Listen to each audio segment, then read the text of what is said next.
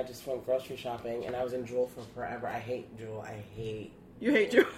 It's horrible.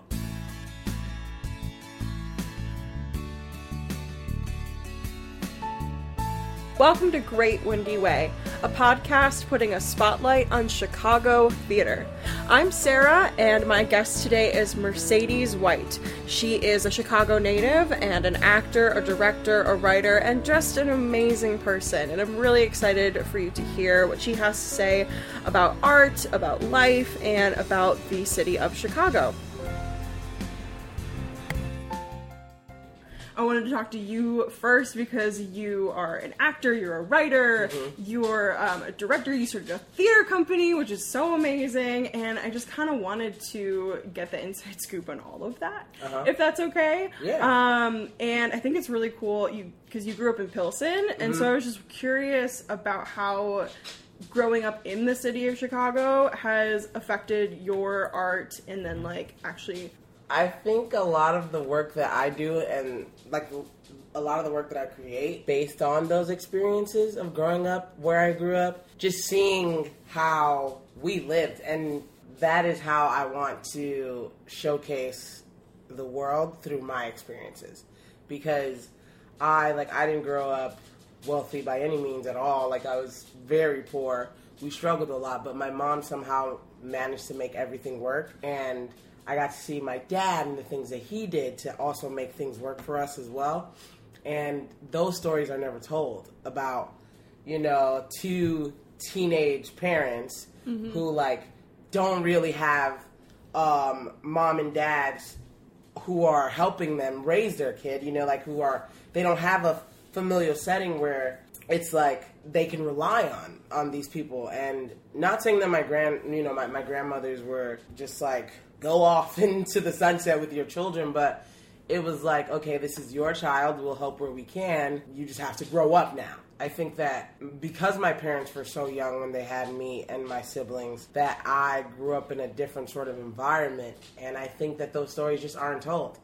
Um, and then growing up in Pilsen and being just like the, you know, one of like five, you know, biracial kids in the neighborhood is like it. It never felt weird to me, mm-hmm.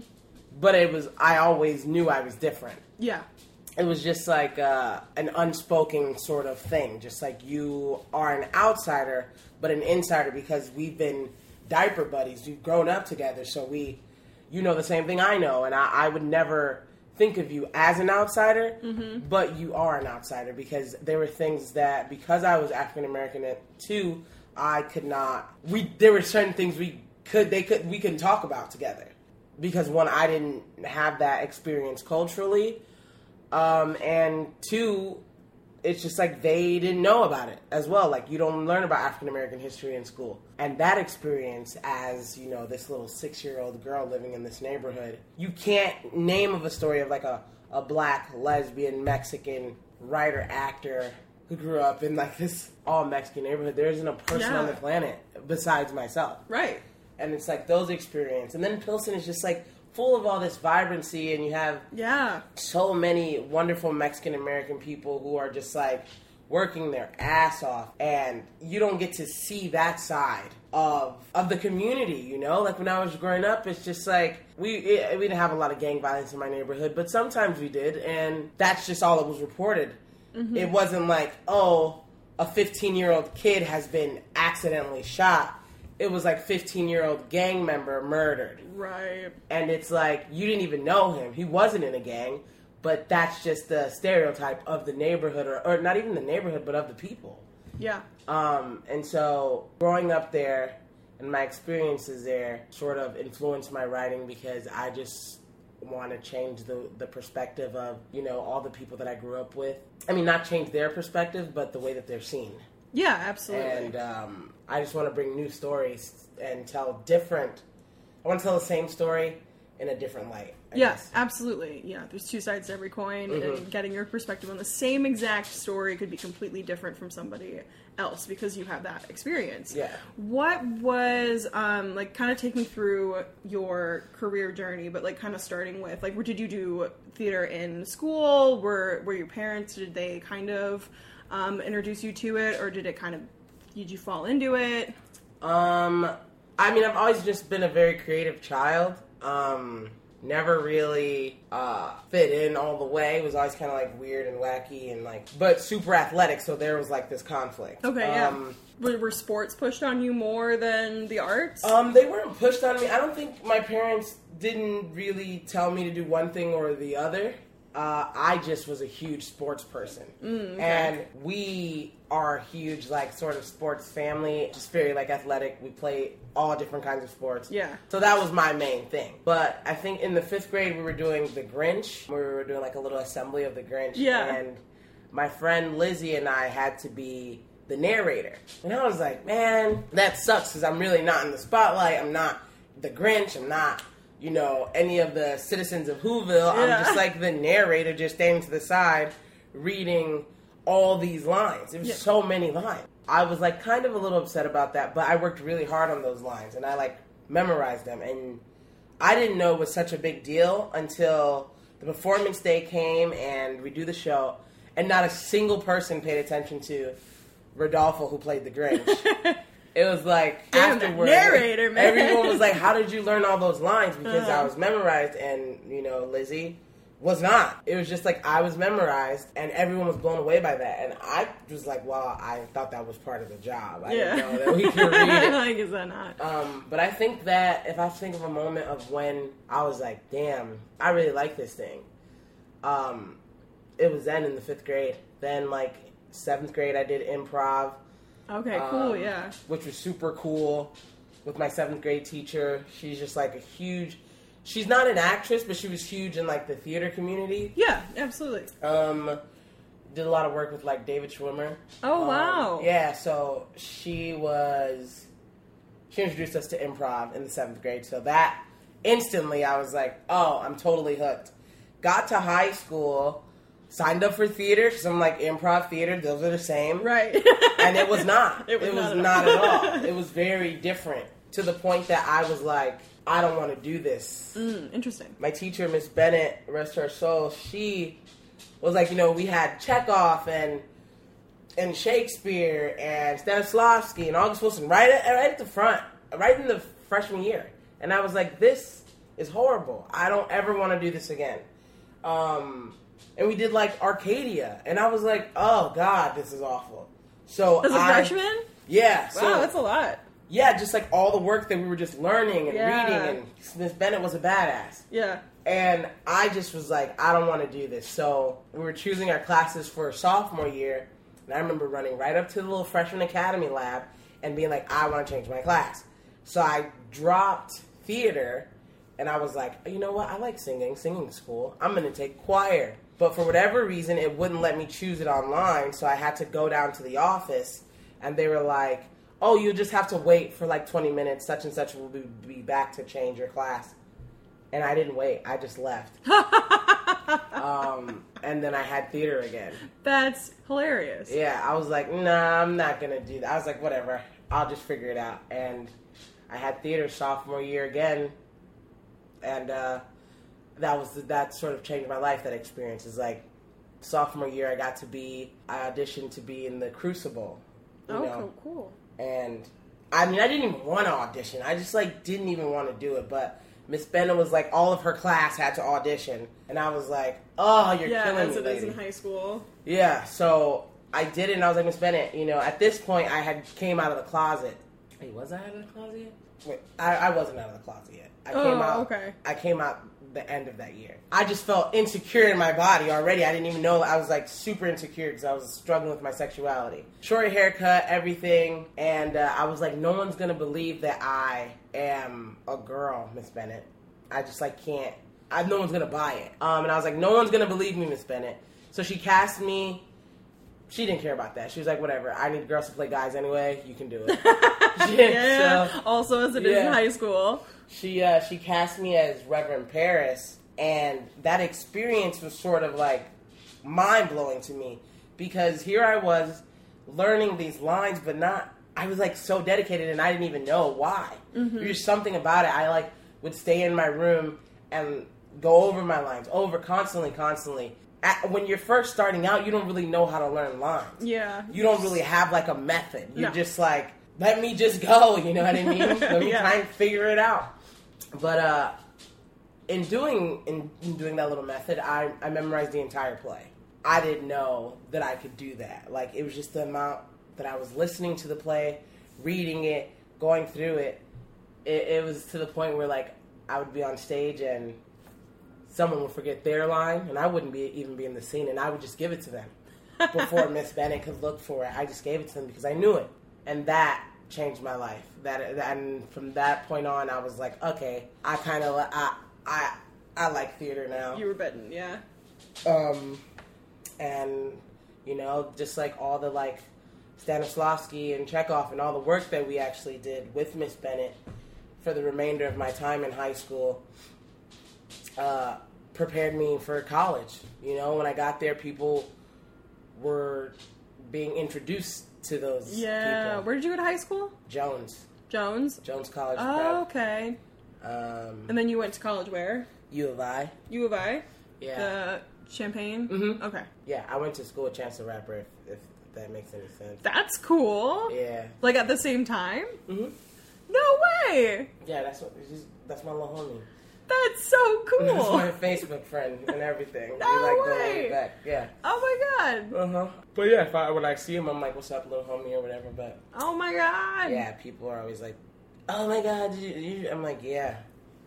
yeah. it's a It's really cool. Um, when I went to college, just like I was ahead of the game, yeah. and other people were just like trying to catch up. Uh, and then I also wanted to quit in college. Oh yeah? Yeah, because I again I was like I love playing basketball. This sucks. Mm-hmm. I was like I walk in here immediately the first day of the first day of classes.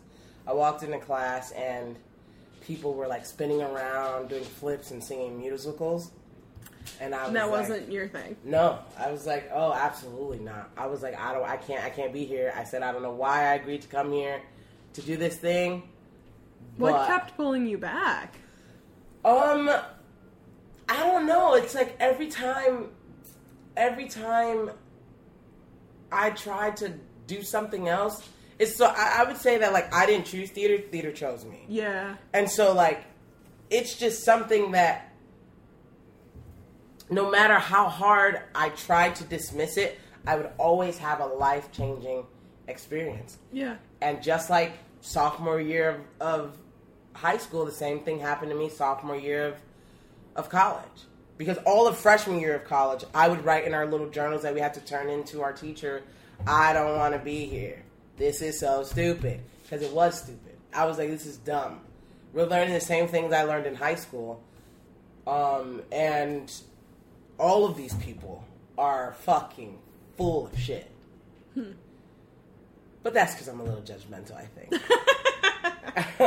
Well, you started your theater company with friends from college, correct? yes. So you eventually found some kindred spirits. Yes, absolutely. Absolutely. Um, yeah. How long did it take to kind of find your find your people? Well, I went to I went to high school with three uh with two people, but two of the people um uh, Jessica and Dee Dee, my best friend Dee Dee's getting married. Uh, we all went to Jones and then went to U of I. Oh, okay. So I already came with a with a crew, and I was like, don't need anybody else. Um, but I we we built our friendship rather quickly. Um, everyone was really cool with each other. It, it was always like a family, especially when you're doing theater. oh yeah. And you guys are just like sitting there and farting around each other all day. Yeah. It's like you become quick friends. Uh, so it didn't take me long to like find to get along with people, but like to really build that friendship where I felt like trust. Mm-hmm. Uh, probably just like probably by the end of freshman year, start Yeah. sophomore year. Mm-hmm. Um, but yeah, I I really didn't want to be there, and I will I I did not want to be there at all. wow. I, I was like, this sucks. Um, Did you stick to doing shows at school, or did you try to do things outside of school just to kind of escape the the bubble that you were in? Or uh, yeah. So we aren't allowed to do shows freshman year. okay, So we have to uh, we got to wait till sophomore year. Mm-hmm. But I ended up auditioning for uh, this like I think it's called What You Will Shakespeare Company. Oh, cool. That's what it was. And it was just like a student ran Shakespeare company down at U of I. And they were doing the female version of Othello, an all female production of Othello. Cool. So I auditioned for that, got that, and that was super cool. Who'd you play? Othello. Okay. Yeah. Just checking. yeah. Um, so that was really cool. I got to be like in a rehearsal setting for the first time since high school. It was very different. Mm-hmm. Um, and it was so, I think if I hadn't have done that, I think I would have been really, really pissed Mm. a lot of the time. Yeah. But it was like so much fun, and I love Shakespeare. Yeah. Uh, I swear my dog's name is Shakespeare, but like I love it so much, and being able to do that and still feel support, and like you know, people from the theater com- uh, theater department came and saw me and Oh, stuff, that's great. and that was really cool. Um, and I, I was like, okay, whew, but I, I just needed some sort of different release because I felt like one of the things I don't like is I don't like the typical theater person.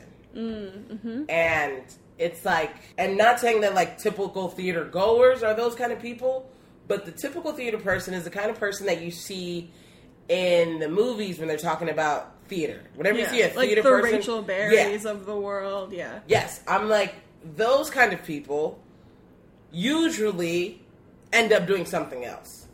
Those kind of people are very judgmental toward other people in their development process. Those kind of people think they know everything. And that is why we, we, we I went to school with a bunch of those people. And I was like, oh no, no, no, no, no, because you know, they had their little cliques and their little packs or whatever um, about how they thought theater people should be. Mm-hmm. And because I was not that, I was like the complete opposite of that. Me and my friend Julian, just like the complete opposite of what they thought theater people should be like or be. But it's also like we're 18, we're all super excited Right. we're all just like used to being well not me but like they probably were used to being like the theater kids at their school you know and i just i just wasn't that kind of kid. I just wasn't. And then after college, did you start definition right away, or was that something that came a little bit later in your professional career? uh definition came it actually started uh april of our senior year. So we Oh, graduated wow, yeah. Okay. we did Brothers Size um myself julian and tyrone who are three of the founders we did uh, the Brothers Size by Tarell Alvin McCraney down in the Armory Free Theater. So it's not technically a part of the theater like production, Mm-hmm. but it's separate. It's a student ran theater thing Yeah.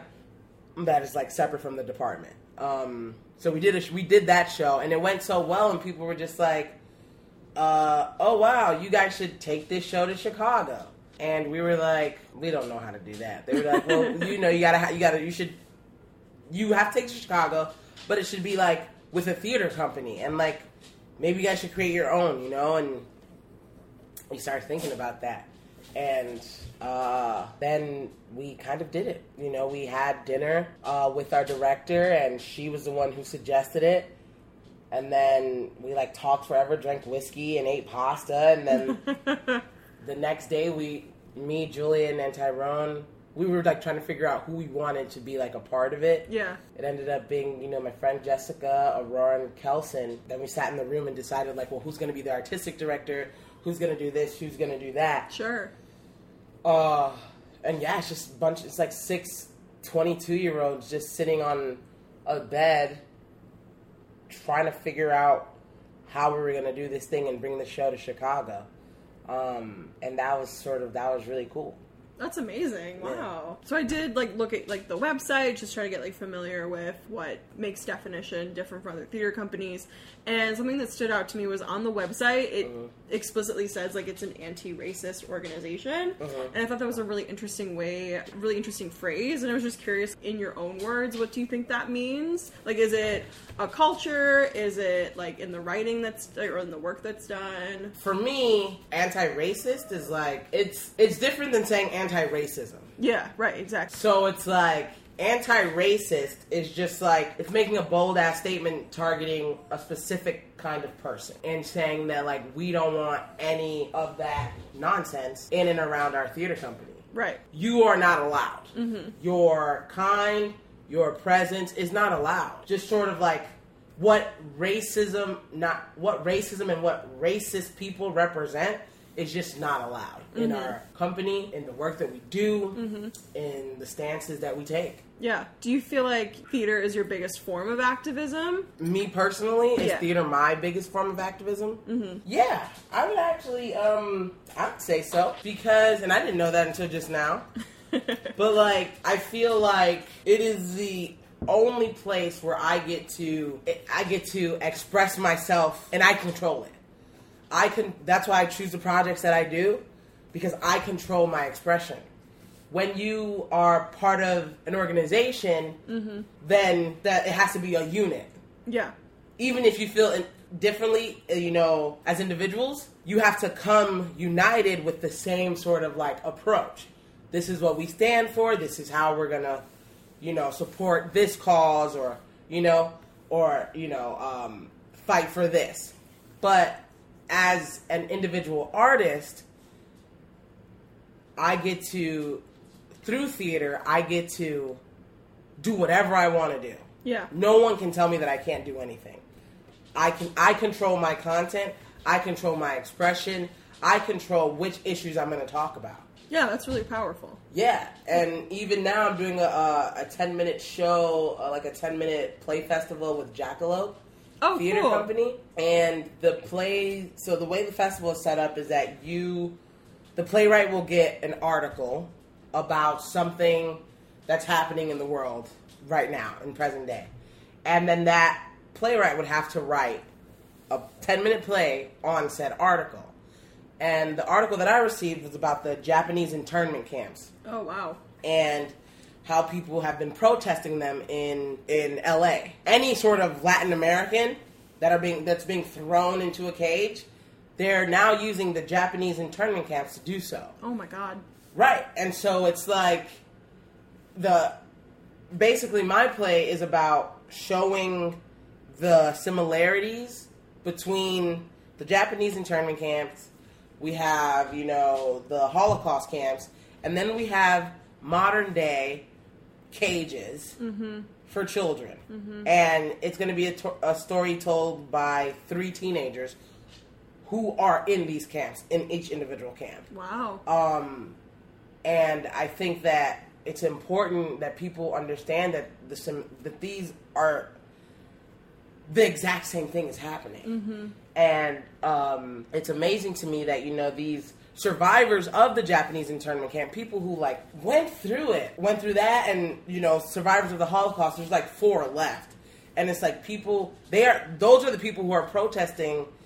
Uh, who are protesting this because they've been through it. They've survived it and they're like, it's not okay. It's not okay what you're doing. Like, we've done it. And there's so much sympathy toward survivors of the Holocaust. Being like, man, we should have been there sooner. Yeah. And it's like, yeah, we should have. But we're literally doing the same thing Yeah, exactly. on this turf. And I have to draw the similarities between the three in order to get the message across. yeah. Um, and so I think that that in itself is a form of activism. Yeah. Oh, my God. Absolutely. Yeah, so When does that go up? at the beginning of next month. So like Beginning of August. yeah, beginning of August. That's really, really cool. Yeah, it's super dope. How did you find your voice as a writer? Um, or was it just kind of something that started happening out of nowhere? I think I almost want to believe that it kind of came out of nowhere. Mm-hmm. But I also think that it was I may have just been ignoring it Ah. because I saw a Facebook memory from like nine years ago that was like. Uh, I'm gonna be a writer someday, and I was like, "When did I write that? Who- what was that thought about?" Yeah, right. you know and I, I always remember just like being really good at like telling a story yeah, yeah. you know exactly. i've always just been really good at telling a story and um, i think sort of finding my voice or the confidence which is like linked to the voice is like yeah the, the first thing i ever wrote like for sort of people to like see or whatever. Mm-hmm. It was this play, this play I did in college um, with Julian in it, and it was our freshman year, and uh, we had to write like a ten minute play about something, and I wrote. Uh, the play I wrote was called 1992, and it was about. Um, it was about this young Puerto Rican kid who may or may not have been diagnosed with HIV and the struggles of like how he had to deal with that, his parents kicking him out, and just like the AIDS epidemic and how everyone was so judgmental and so like mean. Yeah. You know, especially in, in 1992, it was like so, it was there were so many like gay rights activists marching and trying to be like, hey, this is not the gay cancer. This is literally not just limited to us. Yeah. Um, and there was so much like stigma around it. Mm-hmm. And so I wanted to write about this little 18 year old Puerto Rican kid who didn't do it by sleeping around. He like literally contracted it from his partner. Mm. Um, or he didn't. We don't know. That was the whole thing was like he went to get tested. His parents found out, kicked him out of the house. He got his results back, but he doesn't share them before the play's over. And I, because I was like, for me, it's not about whether he has it or not. Yeah, it's a, It, it's about the way you reacted to the fact that he could have, yeah. and that he was kicked out on the street as an 18 year old kid. Right, and they didn't even know. Yeah, and it's like you didn't even know if he had it or not. And like he, his parent, his his dad comes and tries to explain, like you know, I have been, I grew up a certain way. Me being a proud, you know, Latino dad, like I grew up a certain way. We were taught that this was that guys who have sex with guys is wrong. Like we, I don't know anything about that, and so you get that sort of side. You you hear him talk about it, and then you hear his son explain, like you know, it, it doesn't matter. Like you were just supposed to love me as your son. Yeah. And said you kicked me out. Mm-hmm. And now here he's like he's living here. And he's like I don't have anything, but I'd rather live here and live in my sort of live in my like pridefulness than to live at home. And you don't, yeah, you don't find out if he has it. What And I- made you feel like you needed to tell that story? I uh I um I don't know. I think being that I came out so early and being that I knew a lot of people who were struggling with their sexuality and a lot of people who you know were were 18 years old and did have HIV. A lot of people who were gay and homeless and who were prostituting themselves to older white men who have wives picking them up. I've literally seen old white dudes pick up these 17, 15, 16 year old boys, take them to a hotel, give them $30, and do whatever they want with them.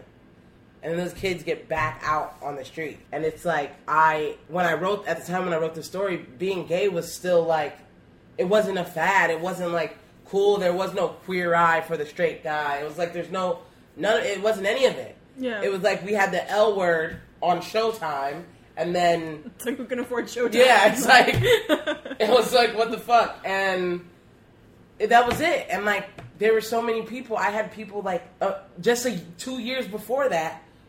One of my friends in high school, her mom wouldn't even shake my hand, and it's like she wouldn't even look at me, address me, nothing. Didn't even shake my hand. Shook everyone else's hand. When that happens, when you have to live your life like that, when people look down on you constantly because of like who you are, and you're like afraid every day and mad and insecure just by your very existence.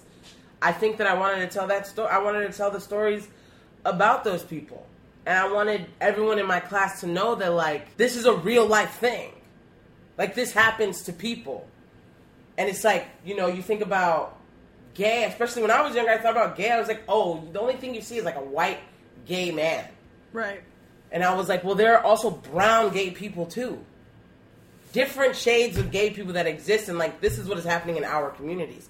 We don't have our parents who can who can handle it. And I know sometimes, you know, there there you know there are tons of stories, especially back in the day, about you know white parents who treat their kids like shit as well. But we hear those stories. Yeah.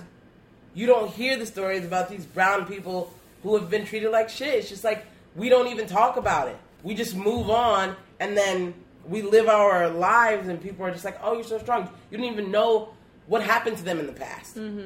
because they've just moved on. But it's like it's very important to tell those stories, and I think that's kind of why I wanted to tell those stories. Yeah, I've, I've noticed, like, I mean, from seeing the reading of River Jordan, another one of your plays, that is very specifically. I mean, like at the core of it, it's it, it's about homelessness, and so Mhm. it feels like. Correct me if I'm wrong, or if you feel like there's maybe something different, but your writing kind of has this theme of this is what you see.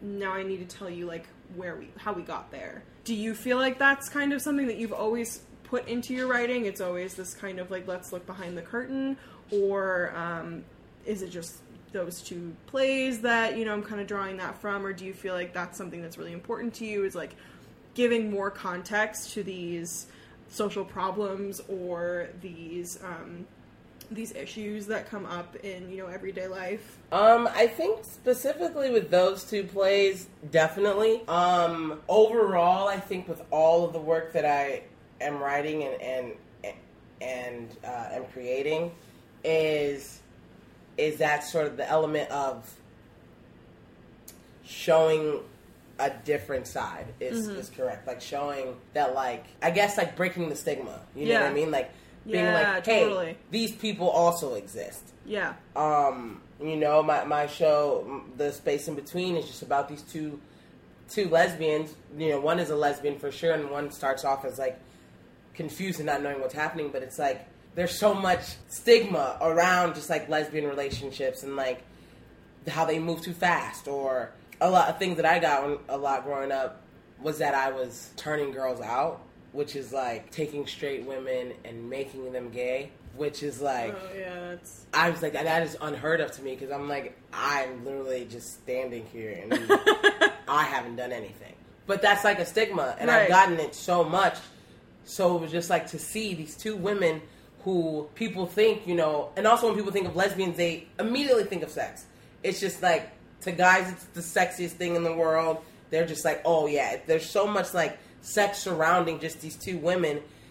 And I wanted to sort of remove that Yeah. element and just like show people that like sometimes it's all about sometimes it's just like maybe a girl from Chicago just you know fell in love with a girl from Baltimore you know what I mean it's just like that that's what it is. that's what it is um, and they have to deal with these sort of hurdles and and figure out all the stuff that's left unsaid in like the space in between and that is just like that's a basic human sort of thing we Yeah, all feel we can all relate to we're that. all there's so much shit left in the space Yeah. in between and so i think making it so taking these stories that seem sort of individualized and specific and making them so that they can relate to everyone Yeah, that's what's amazing about theater and your writing specifically. I've noticed that, like, you know, people can take something different away from all of your plays, and some things hit harder than others. Your writing can capture that and really include everybody, even when you're trying to tell these stories about, you know, people who might be seen as like an outsider Mm-hmm. or ostracized or just, you know, not your typical protagonist. Yeah. Which I think is really great. Thank um, you. And I admire you for that. thank you Oh yeah, you're welcome. That being said, do you feel like writing is where you're most at home, or do you still feel like the stage is where you feel like you know it's really where you belong, or do you have two homes? You know, they're they're both they're both really cozy and comfortable, or do you have kind of one place you gravitate more towards? I think that uh, had you asked me this question maybe like last year or even the year before, maybe even like two weeks ago, mm-hmm. I might have said like acting is 100%. But I definitely think that the joy that I get when I am on a roll in like writing something, when I can finish like 20 pages straight, is something that I don't, I've never experienced. I can't live without that feeling Yeah, because of that, because of the fact that I am in control as well of what I write and how I write, therefore I can create the roles for me. yeah, Because being an actress in the city, so much I depend on everyone else to cast me, to do this. And I think that is not, that sort of element of it is not, that's definitely not where the home is. yeah. It's awful. I'm sure a lot of actors Yeah. can relate. Can't do yeah, it. no, Because how I feel when I'm on stage doing something that's really powerful and really amazing is unmatched. But I have to be able to do that. Otherwise, I can't sit here and say that like acting is where the heart is. If if I'm not doing, I can't. I don't accept any role. Mm-hmm. You know what I mean? Sometimes as actors, we're just like, just to do the work, just to do the work. Yeah. That's unbelievable to me. I can't just to do the work anymore. Yeah. It's like, Yeah, I think I- everybody reaches a yeah. point in their career. There's it's no like I have to make real decisions about what what I'm doing and what where my career is yeah, headed. there's no way. So I love creating my own content and being able to act in it. I think writing it for me to act in it is the best Is feeling. like in the world. ultimate- That's yeah, it. yeah. It's like so they're both my homes if I can do them together. Yeah. Mm-hmm. doing them together is the ultimate goal. Yeah. It's like Jesus Christ. Um, because I can't I I can't allow someone to choose my destiny for me. I can't Yeah. allow for people to just decide that they think that I'm good enough for this thing. Right. I mean, you look at pop culture, and some of the best stuff that you see now is when people are writing it for themselves because Mm-hmm. they're like, you know, I need to tell my story, and I don't see it yet, so I got, I guess I got to go Yeah. write it myself, and I think that's really cool. What is I know the the Jackalope Short Play Festival's Mm-hmm. coming up. Is there anything else that we should be looking out for for you? I know you also mentioned you're going to San Fran to be in a show. Yeah. Um, Um, yeah, I'll be in San Francisco uh, September through November doing Death of an Artist with uh, San Francisco Theater Company, which is super exciting. They're mad dope. San Francisco Bay Area Theater Company. Jesus Christ, I hope they don't like yell at me. Uh, I'm um, sure they're listening. um, but yeah, that's coming up. Um, oh, I Indiana University is they put my play Genesis, which is a prequel to Raisin in the Sun. oh wow! They put it in their cycle that they're doing. So they're doing um, Raising the Sun in Clybourne Park, which is kind of like. oh, uh, that'll be really cool. yeah. So they were like, hey, we would love to have Genesis, like, heard about it, and love to have Genesis as, like, the prequel. So, like, I've never seen them all three together. That'll be really neat. Yeah, and so they're doing all three of them um, in like a reading series. Mm-hmm. When does it's happening in November? So I'll I'll be in that as well when I get back from San Francisco. How cool! That is so cool. Congratulations! Yeah, thanks. That's really neat. Yeah, I was like, oh man, that's incredible. Um, so that's happening. Uh, I finished my pilot for the first time. Yes, That was super dope. I uh, got some really good feedback from one of my friends who writes for Designated Survivor. Oh, neat. Um, so she gave me some awesome feedback because I had no idea what the fuck I was doing. sure. And um, Pilots are hard, man. There, Yeah. there are very few perfect pilots. yes, they are very hard. And I'm like, but she said it was like she was like, this is actually really really good. And I was like, I knew my, I already know that my words can like, I basically know how to write a story. So there's like, Right. no yeah. Now it's just tweaking it for Yeah. a certain medium. It was just the structure Yeah. um, that kind of threw me off. But I did a really good job because I spent a year and a half studying it.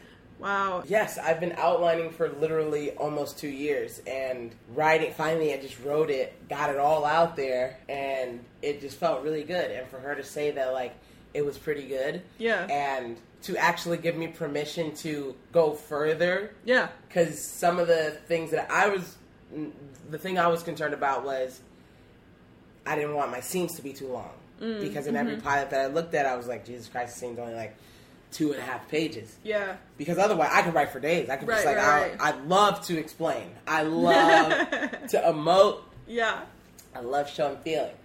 But I was like, I can't do that because I only have two pages, so I have to like sort of figure out how I'm gonna do it. Mm-hmm. Um, and she told me to like, she's like, oh, you know, um, I wanted to know more. I wanted to know to see more feeling Mm-hmm. in this in these sort of sections, or like know about this certain relationship.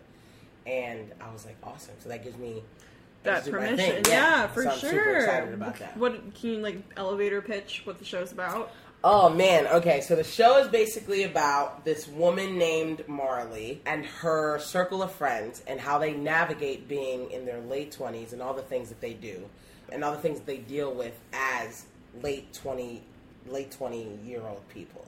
Relatable. Um, just like yeah, it's like it's like no one tells you how to do this shit called life. yeah. It's like you don't know how. And so she is basically myself. The pilot starts off she's getting a divorce from her wife. She wants a divorce because her wife has cheated on her. And it also is sort of is like it's just I call it like the circle of connectivity is because everyone is sort of connected in in each individual way. Like Yeah. she has her best friends, her two best friends, um, and you get to see everyone's life. You get a piece of everyone's life. Um, you know the the the best friend woman Denise. She's a single mother with a father and with with, uh, with her baby's father in prison for something he didn't do, but she doesn't know that, and so it's just like getting to tell that side of the story about the single mom being like, I don't want to take my son to see him anymore because my son is starting to remember and want and he's asking questions, and I don't want this to be a lasting imprint. We don't hear those stories. Yeah. And so all of these people who are dealing with all these sort of things but still manage to sort of put a smile on their face but are like struggling and just like still living their best lives and trying to kick ass every day.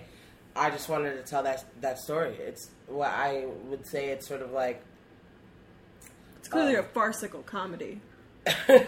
it's uh it, it's it's uh yeah. I would say it reminds me of This Is Us meets Friends meets Insecure. Yeah. and I I, love think, it. I think that it's like it's very dramatic with comedy, Yeah. as well. It's just like flair. it's literally just like everyday life, mm-hmm. and that's the sort of vibe that I was going for. But I think I'm, I want to sort of narrow it down as far as like my elevator pitch because the I, I the guy would have gotten off of the elevator by now because it's not just like Right, right. Yeah, no, I gotcha. Um, so I really, really need to work on that and try to like get it basically my log line. yeah. But I'm not good Just at that. crystallize it. Yeah. I'm not you good said you like to explain. I like to. I mean, you know what I mean. So I'm not good at it. Uh, people have read the pilot and they really enjoy it. Good, So- good. That's so exciting. Yeah. Um, I guess my final question: What makes Chicago theater special? The people. I mean, it's just the people. There, we're a different breed here in Chicago. We aren't selfish. We're very I like that. Yeah. Yeah, we're very selfless kind of people. There's not a lot of people here are just out for themselves. It's all about helping the next person and trying to uplift them. So many times I see people who come to definition shows or who share something of mine or who have been to a definition show and who continue to support because that's just what they do. They'll share something on Facebook. It's it's a very kind place to be, honestly. Mm-hmm. It's a kind city, a little dramatic, There's Sure. a little dramatic, a little a little gossipy. It's, Theater communities of yeah, any in general, no matter where, it yeah. So it's very kind and safe. I would say it's a Mm. safe place to be. yeah, I love that. Um, yeah, like you feel good. You don't feel like anyone's out to hurt you. That's great. Yeah. I love that. What a great um, sentiment to end on. Thank you for sitting with me, Mercedes. I really enjoyed No speaking doubt. with you. Yeah, no doubt. Thank you. I hope you enjoyed today's conversation with Mercedes White. You can support her on Patreon, which I will include the link to, or you can go support her work at Jackalope Theater, which I will also provide the link to. And please support this podcast you can hear more stories like Mercedes and learn more about the Chicago theater industry. I'm Sarah, and thank you so much for listening.